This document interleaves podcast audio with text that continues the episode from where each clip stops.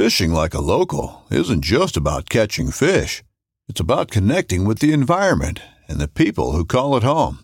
It's about hearing the stories and traditions that have been passed down for generations and sharing unforgettable moments with the people you meet along the way. Fishing like a local is having an experience that stays with you forever. And with Fishing Booker, you can experience it too, no matter where you are. Discover your next adventure on Fishing Booker. This upcoming concert season will be all about the boots, and Tecovas is your stop for the best in Western style. Tecovas has seasonal and limited edition offerings this spring and summer, including men's and women's boots, apparel, hats, bags, and more. All Tecovas boots are made by hand in a time honored tradition with timeless styles that are always on trend. And Tecovas has first wear comfort with little to no break in period. It's hard to find this level of comfort paired with this level of style. Stop by your local Tecova store, have a complimentary drink or two, that's WCB style, and shop new styles. The smell of fresh leather and friendly staff are at your service. Many stores even have leather custom branding to make your boots truly personalized. And with regular live music and events, there's no in store experience like it. If you can't make it into a store, just visit tecovas.com. That's T E C O V A S.com. They offer free shipping on all boots, as well as free returns and exchanges, and ship right to your door. Go to tecovas.com and find your new favorite pair of boots today. Callum Perry is, I don't know what you can call him. He's a wildlife conservationist. He lives in South Africa. He's from Ireland slash England. And the guy is almost has like the dream job, right? He works with lions, he works with rhinos, he does collaring, he does scientific studies on them, he works between different game reserves. Just love what he does. And so I reached out to him. I said, Hey, man, why don't you come on the podcast? And the coolest thing about it is I didn't know him from a bar of soap. I also didn't know what his viewpoints or perspectives were on hunting. And purposely, I didn't ask it because I wanted to have that authentic interaction on a podcast in which he just lives and breathes wildlife conservation in South Africa.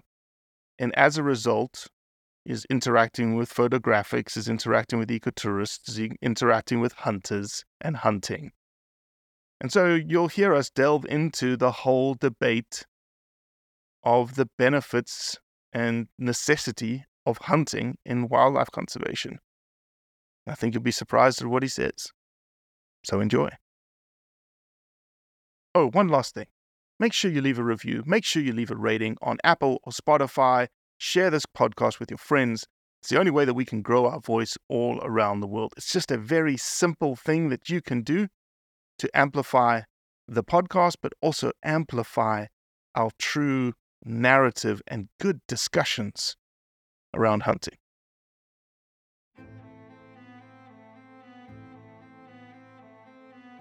So there's a reason why I started Blood Origins.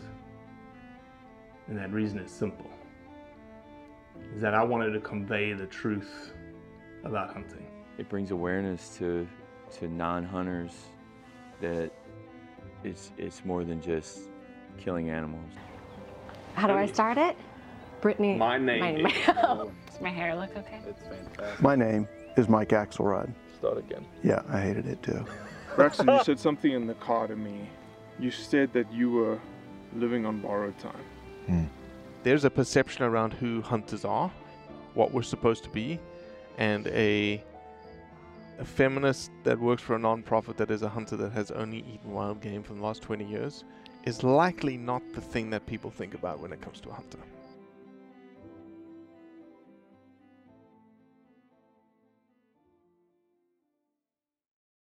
So, how much grief did you get uh, in the uh, Rugby World Cup, given that you are in South Africa? I assume from the Northern Hemisphere. I don't want to assume which uh, United Kingdom country you're from. So I'm actually Irish and British, so it wasn't great. I mean, it was nice when the Irish could win the game in the group stage, but unfortunately, another typical quarterfinal knockout didn't go to plan. But had my backup option, had the England team, and then lost. Man, what a great game! Though, what great games they were, though, man. Oh, hey, it was incredible. We were here um, at my camp with about 30 people. You had probably four or five different cultures here. And yeah, it was, look, I was sad that England lost, but to see Afrikaans, Tswana, Zulu, um, Venda, Europeans all celebrating together was really quite cool. uh-huh. Uh-huh. Callum, you you are English and Irish, but you don't. You're not coming to us from England or Ireland right now. No, I'm coming to you from South Africa. I'm currently in a private game reserve in the northern side of South Africa. So it's funny. I know another Irishman who does exactly the same thing you do. What's up with like Irishmen and Englishmen like living in the bush in South Africa doing wildlife conservation work? Well, I think the first question I should ask you is Have you ever been to England or Ireland? Touche. Touche. Yeah, I mean, it's hot today. I'm sweating here, but I'd take that over what they're dealing with in the UK at the moment. Uh, Callum Perry, welcome to the Blood Origins podcast, my friend. Thank you very much for having me on, Robbie. I'm excited for the conversation because uh, honestly, I don't know much about your background. I have stalked you and I have gone through all the stuff that you do. Uh, obviously, super fascinating. And I think by the end of this conversation, uh, number one, a lot of people are going to be like reaching out and saying, well, how can I do what you do? Number one. And then number two, there may be a bunch of American women reaching out and going, hey, um, are you single in the bush? I don't, you know, you may need some companionship. Uh, the accent always helps. So, Callum, tell us what you are, uh, uh, what you do, who you are. You know, what what brought you to where you are. Yes, I mean, uh, I'll briefly gloss over how I got here. I just from young always loved nature. Then, when I was 18, did a gap year, volunteered on a wildlife conservation program, and just decided how can I make this my life. I love being out in the bush. I love everything that encompasses it. And yeah, worked out I could study conservation. So ended up Where did you study conversa- conservation? in in the UK, so at the University of Kent with the School for Anthropology and um, Anthropology and Conservation. Yeah, um, but then through that, I was doing research in the Greater Kruger every year, and just it was how do I make this my life? And then Yeah, where were la- you doing research in Kruger? Uh, I was in Balule Private Nature Reserve. So I did my actually my master's thesis was focused on hunting. Although not a hunter myself, I'm I'm a supporter. I believe it plays a big role. And it was the what are the conservation and socioeconomic impacts of trophy hunting as a form of tourism. Unfortunately, though, I did it at a time where hunting was getting a lot of backlash, uh, particularly on social media and in the press. So I couldn't really speak to the hunters that I wanted to speak to because, understandably, Yeah. they were worried about me changing their words. And I, I Sure. understood, but I always feel my research was incomplete. Mm. No, actually, I um, what you don't know about me is I did my honors and masters research on in Kruger as well. Okay, nice. Whereabouts? Yeah, I worked on the Northern Plains in Shingwedzi. So I Oh, spent wow. pretty much nine nine months of my life over a two and a half year period in on the Northern Plains, and um, most magnificent time of my life. Just I can imagine. got to go out early, got to come back late. Literally had a uh, a game ranger with me all the time, and we just walked places that nobody gets to walk. It was amazing. Oh, I absolutely love that. That's part of what I love about it is I I myself got my ranger training so I could expose myself to more of that and had to work as a guide for a few years and then through that got roles in not in park management myself but working with the park managers as mm-hmm. ecologist and priority species monitor and stuff like that. So you got your masters that got complete. Yeah, that got complete. Again, the research wasn't quite as good as I'd hoped it would be, but it told us something. The money from hunting keeps a lot of these reserves alive effectively. Yeah, that is, um, you know, it, it, it's it's a very difficult thing for someone to swallow. That, you know, Mm. especially someone, especially people who love wildlife, right? And as when we hunt, we kill animals, okay? And I think the biggest paradox that we have to overcome, and it's a very difficult one because of the conversation around it, is this paradox, which is we love wildlife just as much as anybody else. Yet at the same time, we kill them. Yeah. But people eat meat and still love animals and pets and there's yeah.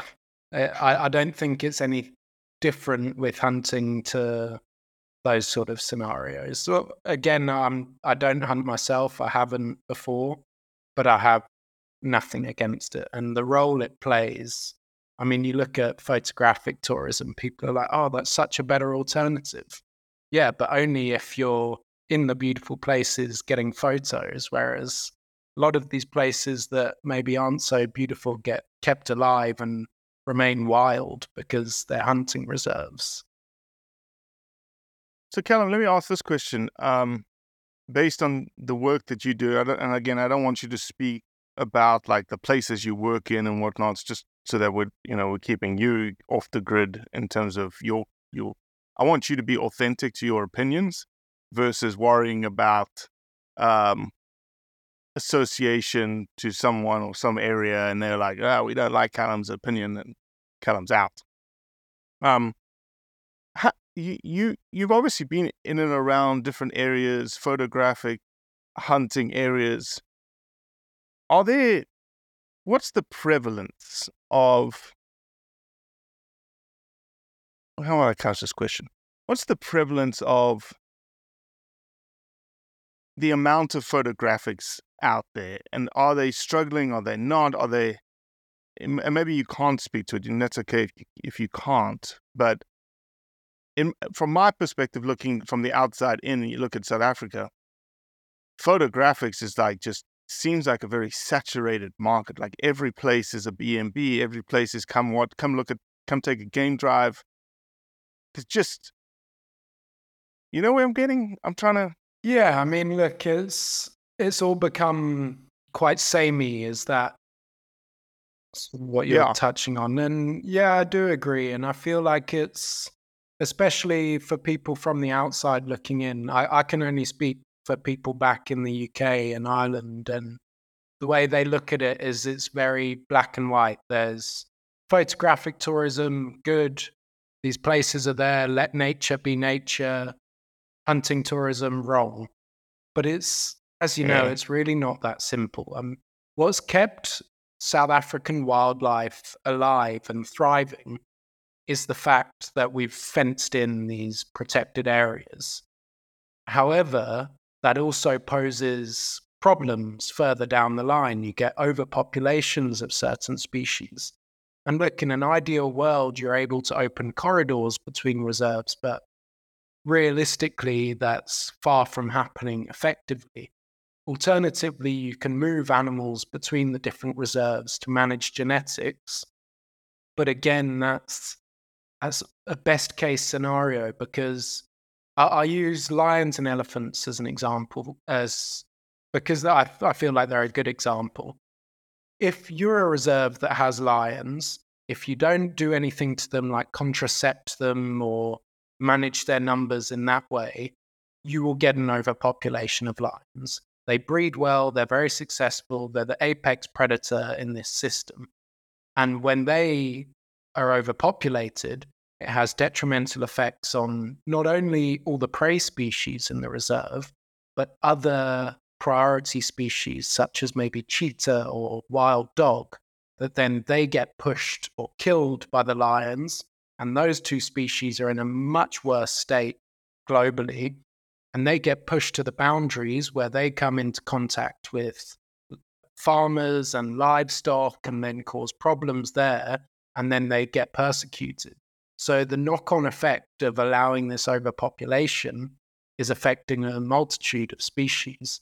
Whereas because humans, we've intervened so much with nature over centuries, the fact that we've got nature now in these small protected areas is great, but we need to manage it because I hear a lot, oh, let nature be nature.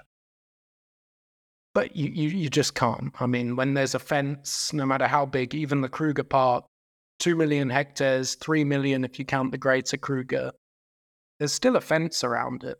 And eventually those animals need to be managed. And if people can find a silver bullet solution that is fantastic, it ticks every box, everyone's happy, by all means, great. But there isn't one. So we need to use a variety of different management tools to manage the ecosystem as a whole, as opposed to, oh no, lions are the pretty animal from the Lion King.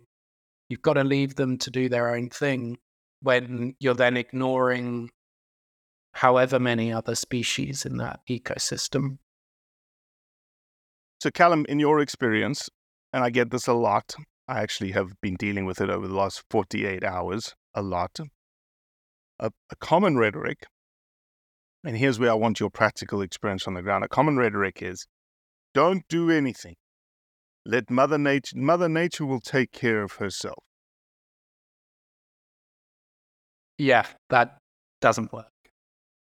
It, look, if why doesn't it work, Callum? Because as humans, we've interfered so much already. There's huge cities, there's all sorts going on. If you let Mother Nature do her thing, for example, say you have a private game reserve, 50,000 hectares, and the lion population keeps growing, what would naturally happen in a huge open system is the males disperse and find other prides, however much of a distance away. But when this space is limited and their dispersal, they can't go as far, what we then have to do as managers and conservationists, and under the banner of conservationists, I include hunters, I include photographic tourists, it's anyone that cares about wildlife. We need to try and aid these processes first choice, you manage to move those lions to another reserve where their genetics will be helpful there, and then it takes the burden off reserve one. But it's not always that simple either. So I, I disagree that you can let nature be nature. Most, in South Africa anyway, most private game reserves are restored farmland. If you let nature be nature, it just becomes overgrown thickets that isn't the natural way it was before farmland either.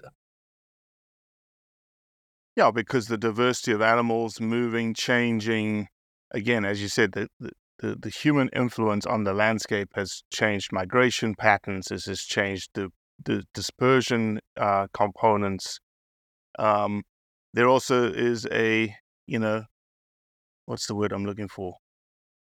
An almost artificial system being put in place behind the fence again because there are certain needs of the property whether that's a photographic need or a, a certain hunting need you may have 25 species of game behind the fence wherein if you re, you know rewound the clock and here's another you know thing that people say well it wasn't like that in 1820 it wasn't like that in 1750 i was like yeah you're right probably what there's probably only three species, four species, but there was also only hundred thousand people um, versus ten million.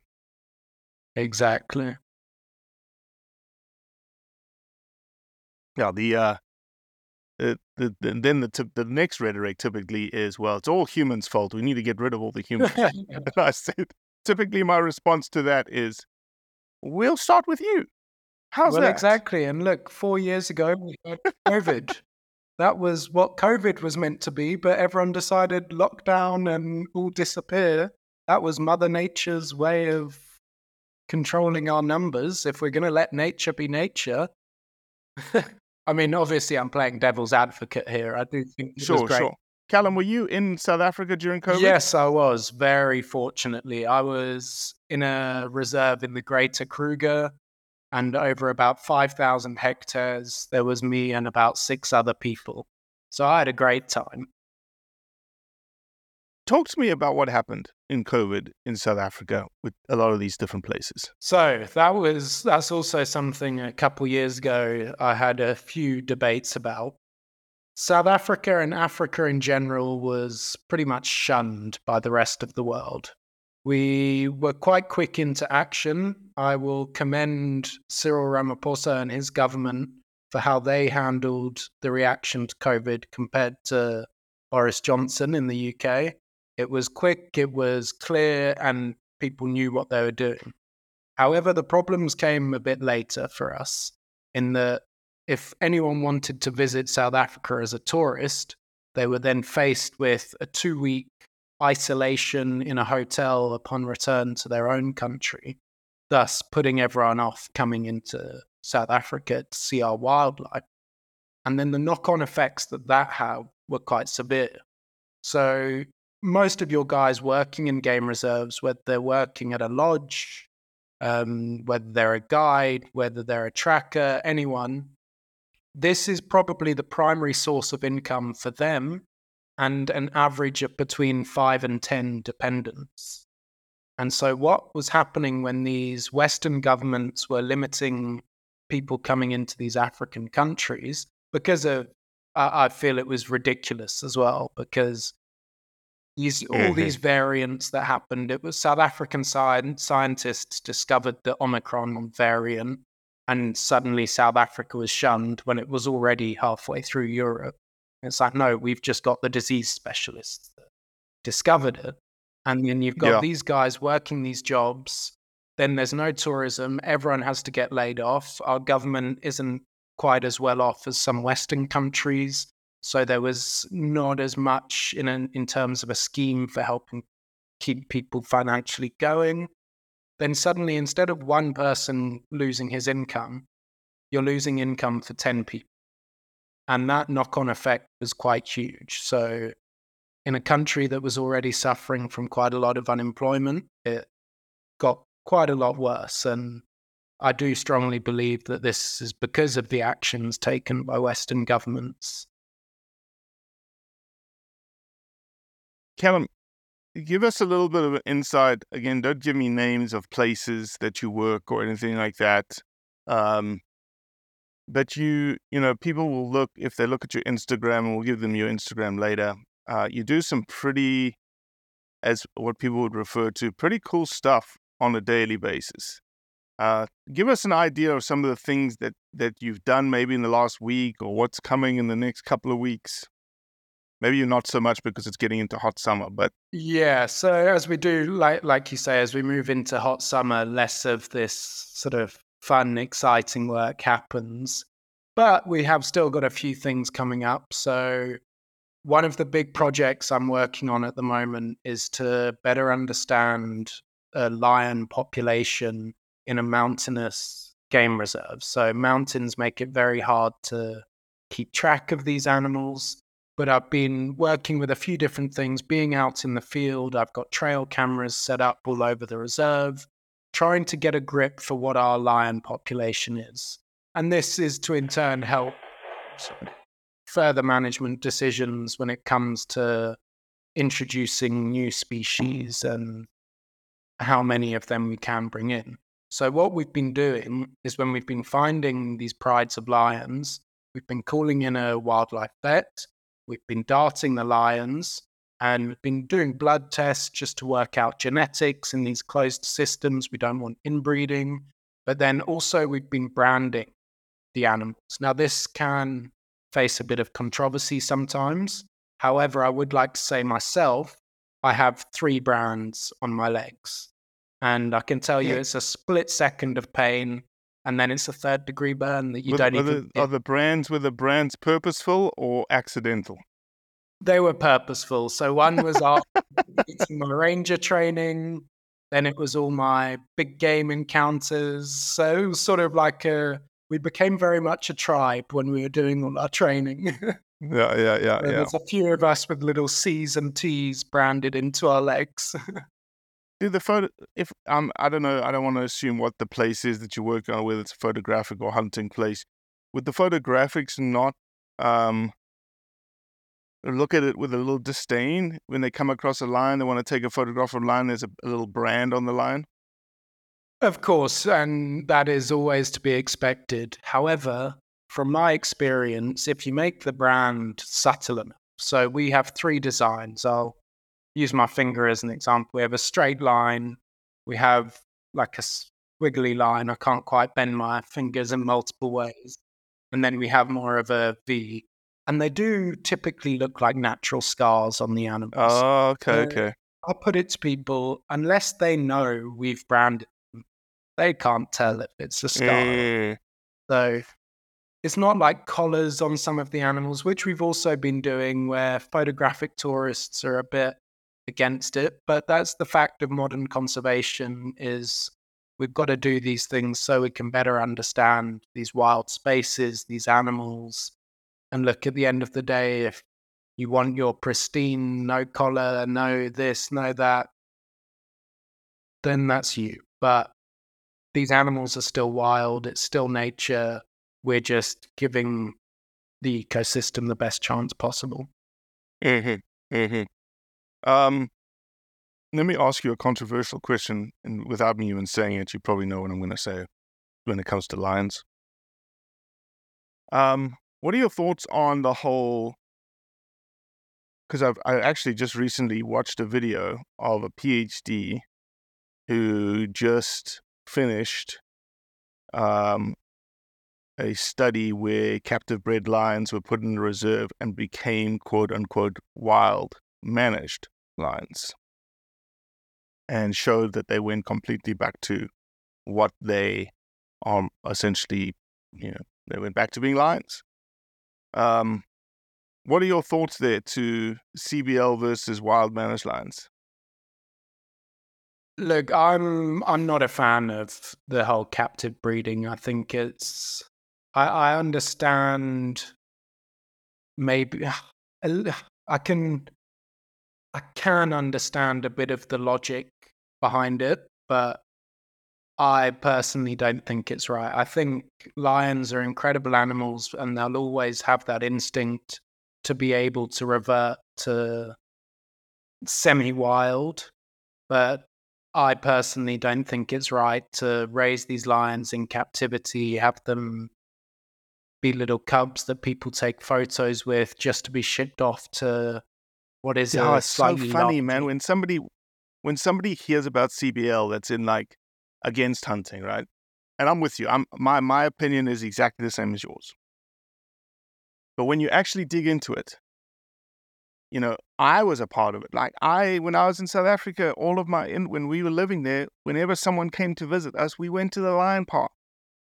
And we went to pet lions. And we went and took photos with lions and I can guarantee you 99% of people that do that do not even know. Exactly. They don't even think, like, where'd the line come from? Where'd the cubs come from? What happens to the cubs after I finish here when they get grown? You know, oh, we can walk around the pens. Oh, that's cool. Again, 99% of people walking around those pens aren't going, oh, poor lions. They're just like, oh, that's cool. Oh, that's cool. Oh, that's cool.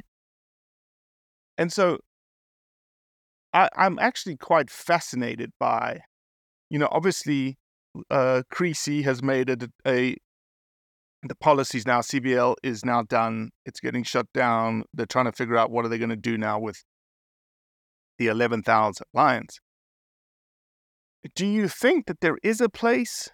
Again, completely your opinion. You don't. You're not representing anyone here. Um, is there a place for taking CBLs and placing them in 5,000 hectare places, 10,000 hectare places, 50,000 hectare places, and becoming lions again? See, I was actually having this conversation with a friend the other day because it is interesting. That's a large number of animals that now they need to do something. And I think ideally it would be possible you could get them back into these eh, reserves five, 10,000, whatever, 50,000 hectares, and they could revert back to a state. However, I think the problem comes in is the reality of do we have those places willing to take these lions on? So, truth be told, I, I don't know. I don't have. Yeah, we, we were having a nice discussion around the braai. Sorry, that's a barbecue for anyone that doesn't know what a braai is. And yeah, we had this same conversation, couldn't come up with an agreed solution. Callum, isn't this aren't we facing the same issue with elephants? Oh yeah. Big time. And the problem is 30 odd years ago when culling elephants was brought into practice, the outrage that was brought that came with that puts people off ever doing it again. But the fact is, most elephant populations in southern Africa are introduced populations. They've been brought in from a source population elsewhere, and now they're growing. But those populations, they grow at a rate of 10 to 12% per year, whereas a natural wild population should be between 3 and 4%. So the elephant numbers are increasing exponentially. And because of the fences that we discussed earlier, they they are explorers, but they have to turn back in. They damage the system that they're in, reducing biodiversity. So there's lots of temporary mitigation mitigating factors being suggested, but the fact is probably the most effective solution for elephants is the one that people don't want to hear about. And mm. yeah, I can understand. I I love elephants. I wouldn't want to shoot an elephant or be there, but you've got to think of more than just these iconic species sometimes. And those are the tough decisions that park and reserve managers have to face every day. And the fact is, I feel a lot of people look at it from afar and don't see these issues going on. And it would be much easier for these management decisions to be made if there was less scrutiny. But that's life nowadays with social media and people passing opinion as fact as well. Mm-hmm. No, and I think at the end of the day, around the world, there's a very common uh, system that is set up. It is a system that is you've got wildlife, you've got biodiversity. It's very much influenced by humans. It's very much confined by humans, and as a result, and and, and whether and take away even confinement, there's a there's a very large fingerprint of humans on the landscape around that wildlife, and as a result, there is almost a, re- a responsibility of humans to manage that wildlife. Like you have to do something. And the when it simplistically you boil it down and you've boiled it down to it, there's only certain things you can do. From a wildlife management perspective, you can move them.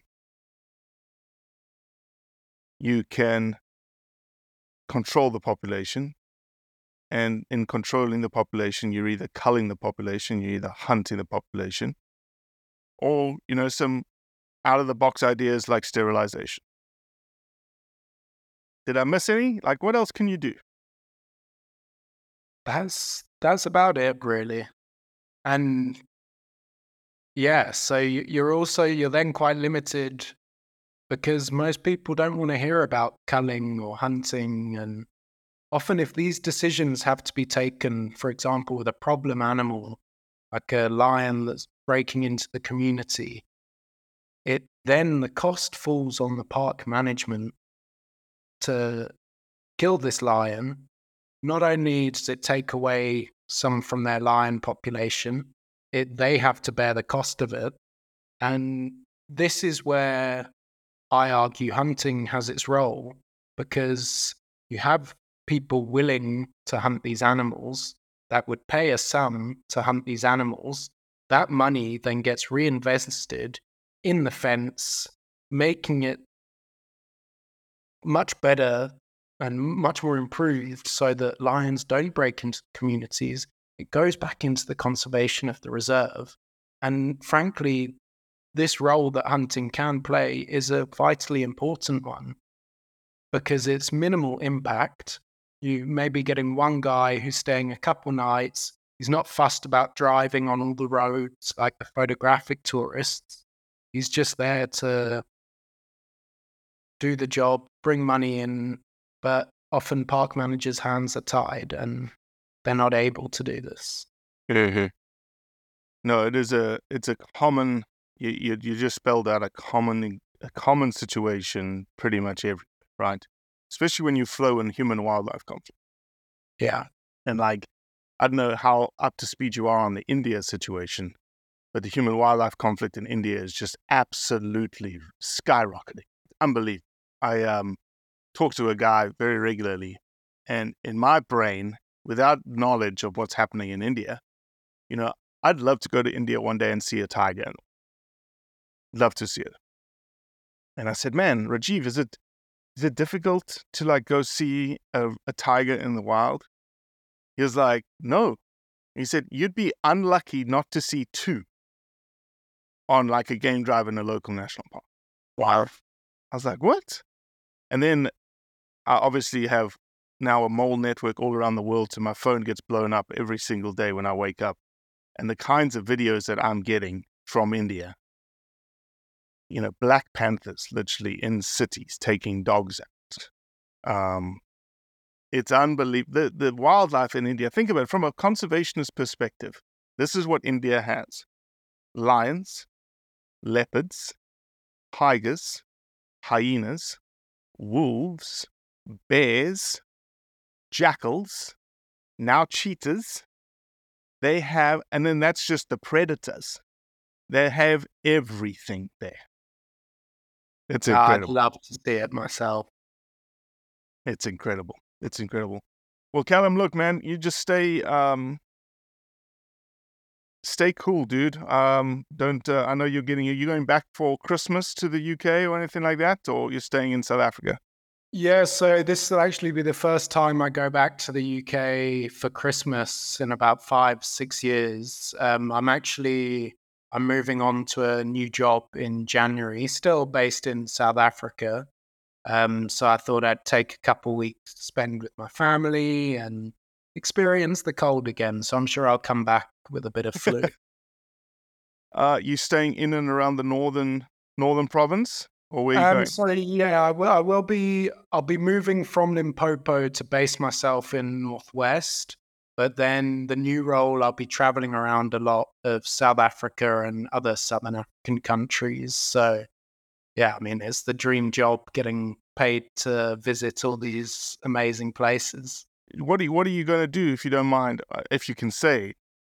Yeah, so I'm going to work with an organization that um, oh, we'll do a few like helping rewild areas, um, environmental impact assessments, but the big focus is on cheetah conservation.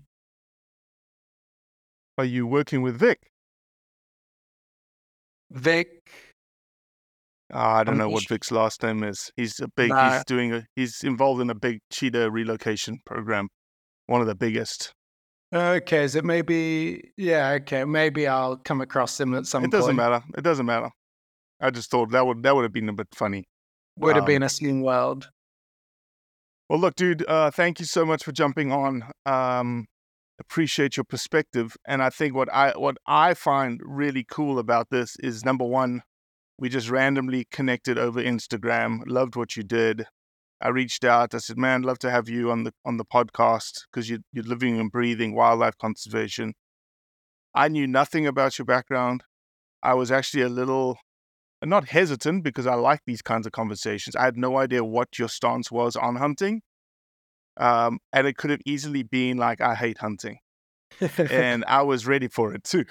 Nice, nice. Uh, and uh, a totally unbiased opinion. You came in, you're like, look, I have no problems with it, which is awesome.